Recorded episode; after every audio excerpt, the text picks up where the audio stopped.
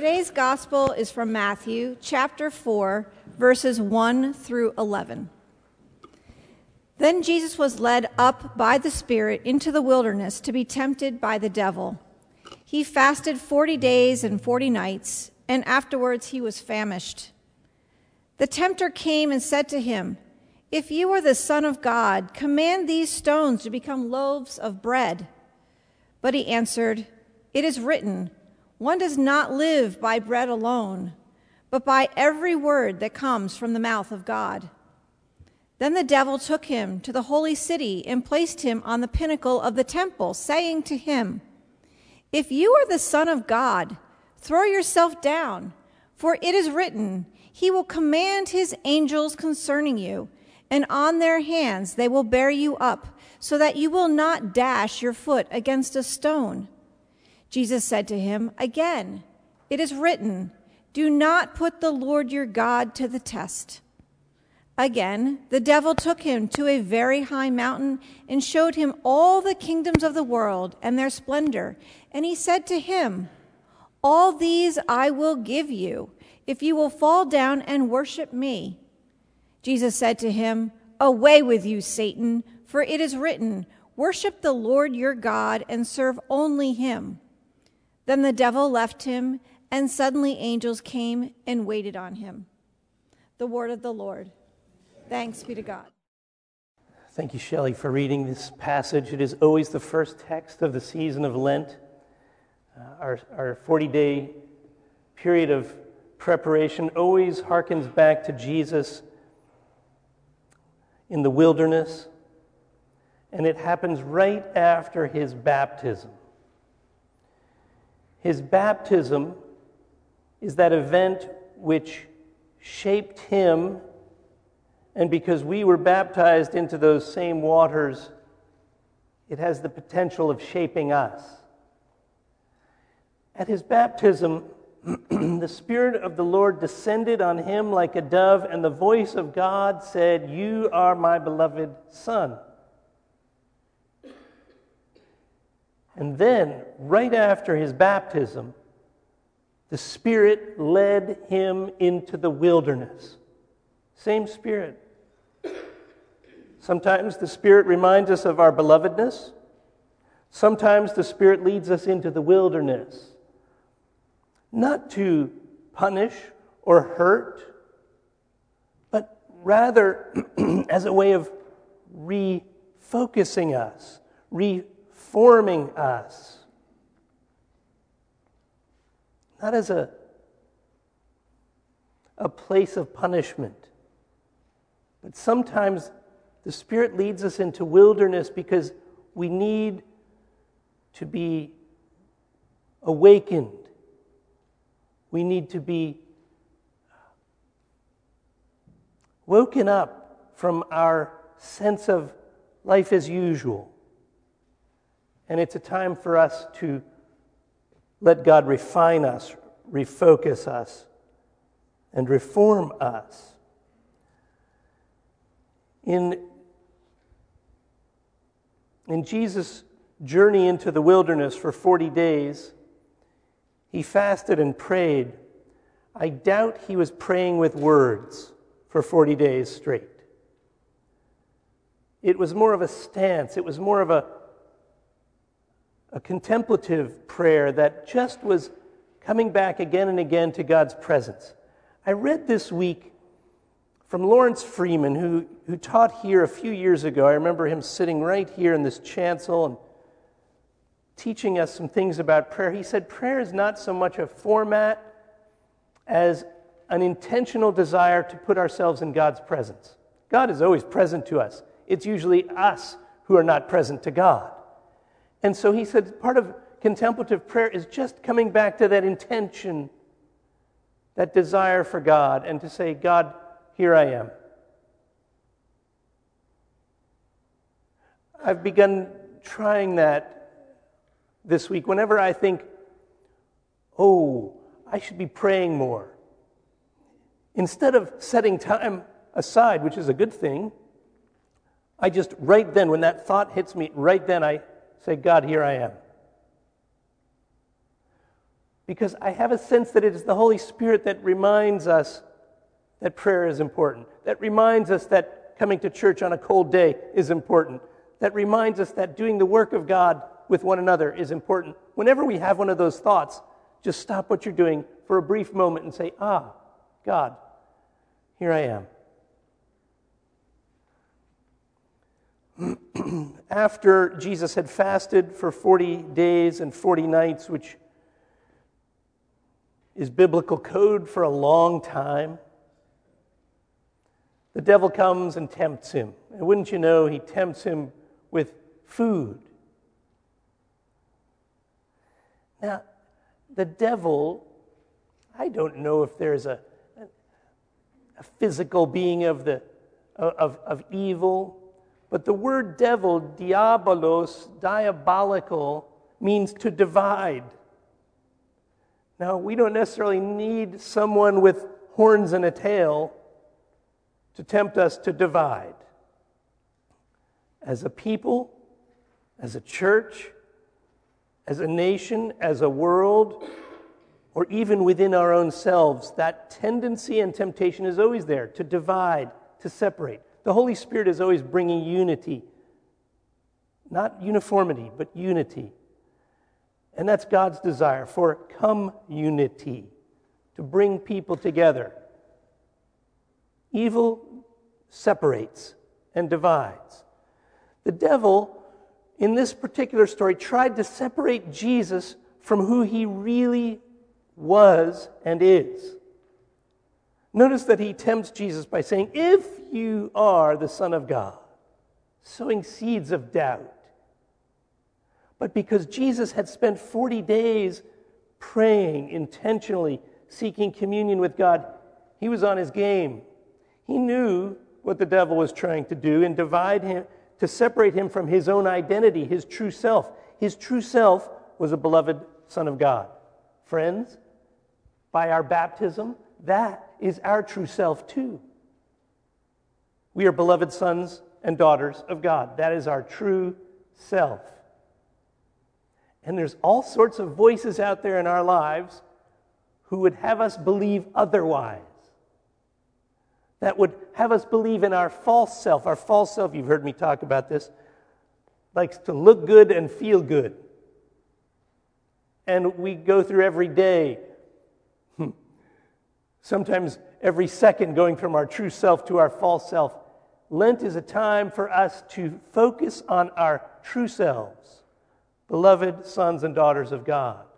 And when we are tempted to identify ourselves by our false self, we need to be on our game enough to say, "No, that's not who I am in God. That's not who I am in Christ." Let's just look at these three temptations. You tell me which part of the false self the devil is trying to get Jesus to claim.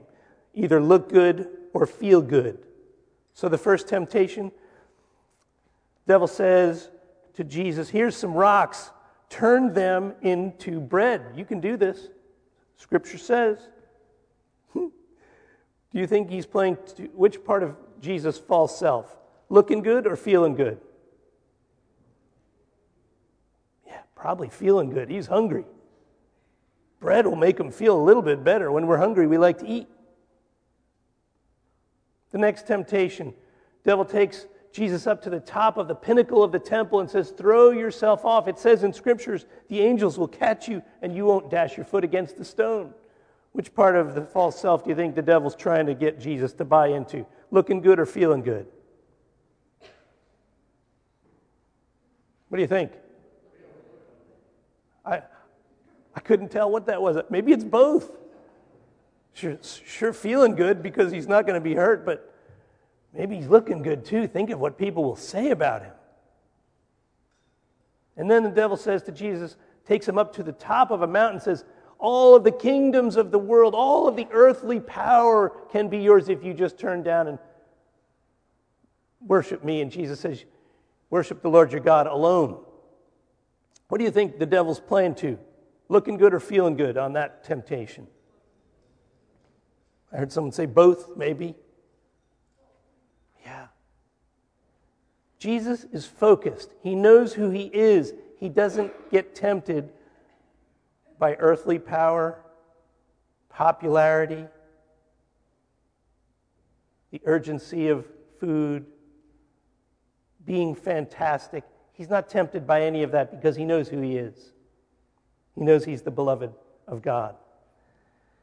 This season of Lent is an opportunity for us to say no to the temptations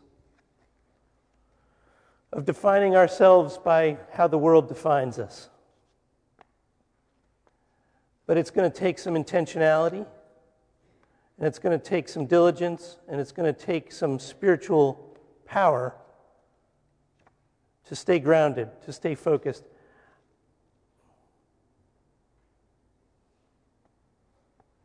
I have heard from so many colleagues of mine in ordained ministry about how many people in their congregation, how many people in our congregations are feeling off, feeling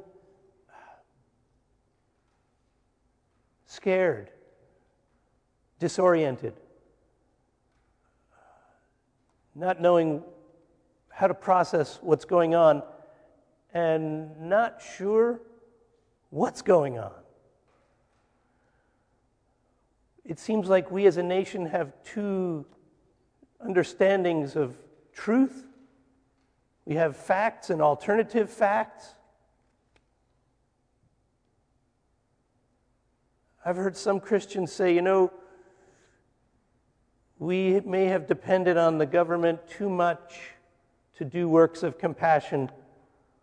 We as a church need to step up our game and be the voice of compassion where people are afraid.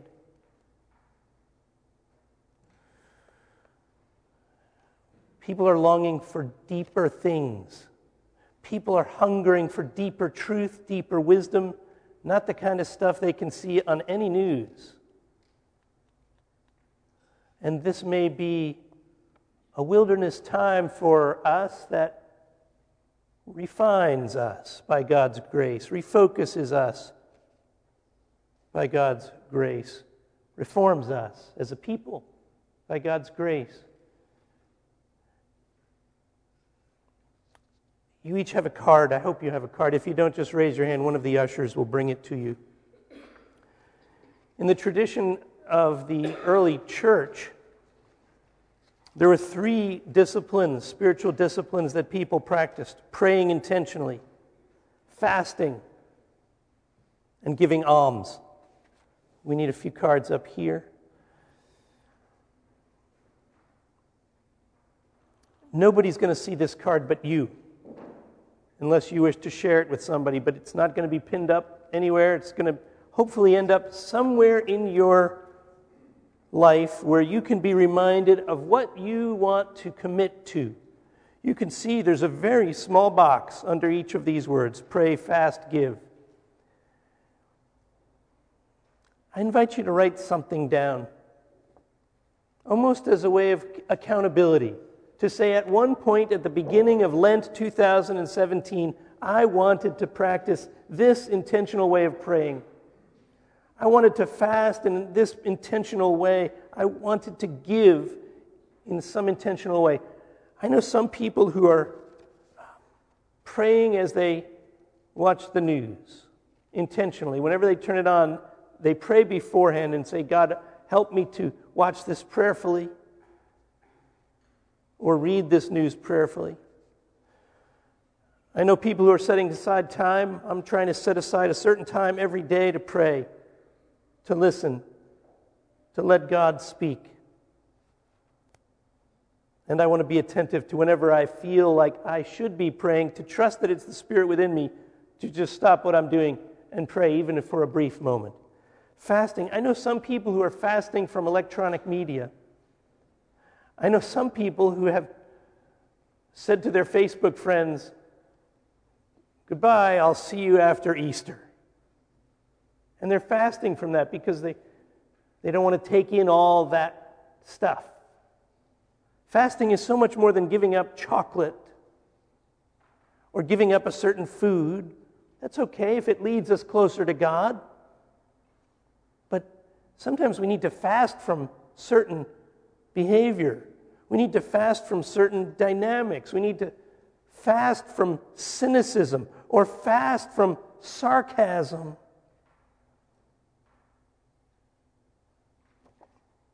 Give. I know some people who take the loose change out of their pocket at the end of every day and they put it in a bowl, and at the end of Lent, they give that to the church, or they give that to a homeless ministry, or they give that to a food pantry. I know some people who give up coffee for Lent, and whatever they would spend at the local coffee place, they take that money and put it in a fund to give to Christ's ministries. However you want to give alms, it's a good thing. Let's just take a few brief moments now and ask God, what is it you want me to do in my prayer life? God, what is it you want me to fast from in this season of Lent? God, what is it you want me to give to? Let's just take some brief moments now in silence. And whether you write anything or not, ask God to guide you. Maybe nothing's coming clear now. Maybe it's later today. Take these cards with you. Put them somewhere where you'll be reminded of this invitation to grow closer to God and one another, to grow closer to being one with Christ, one with each other, and one in ministry to all the world.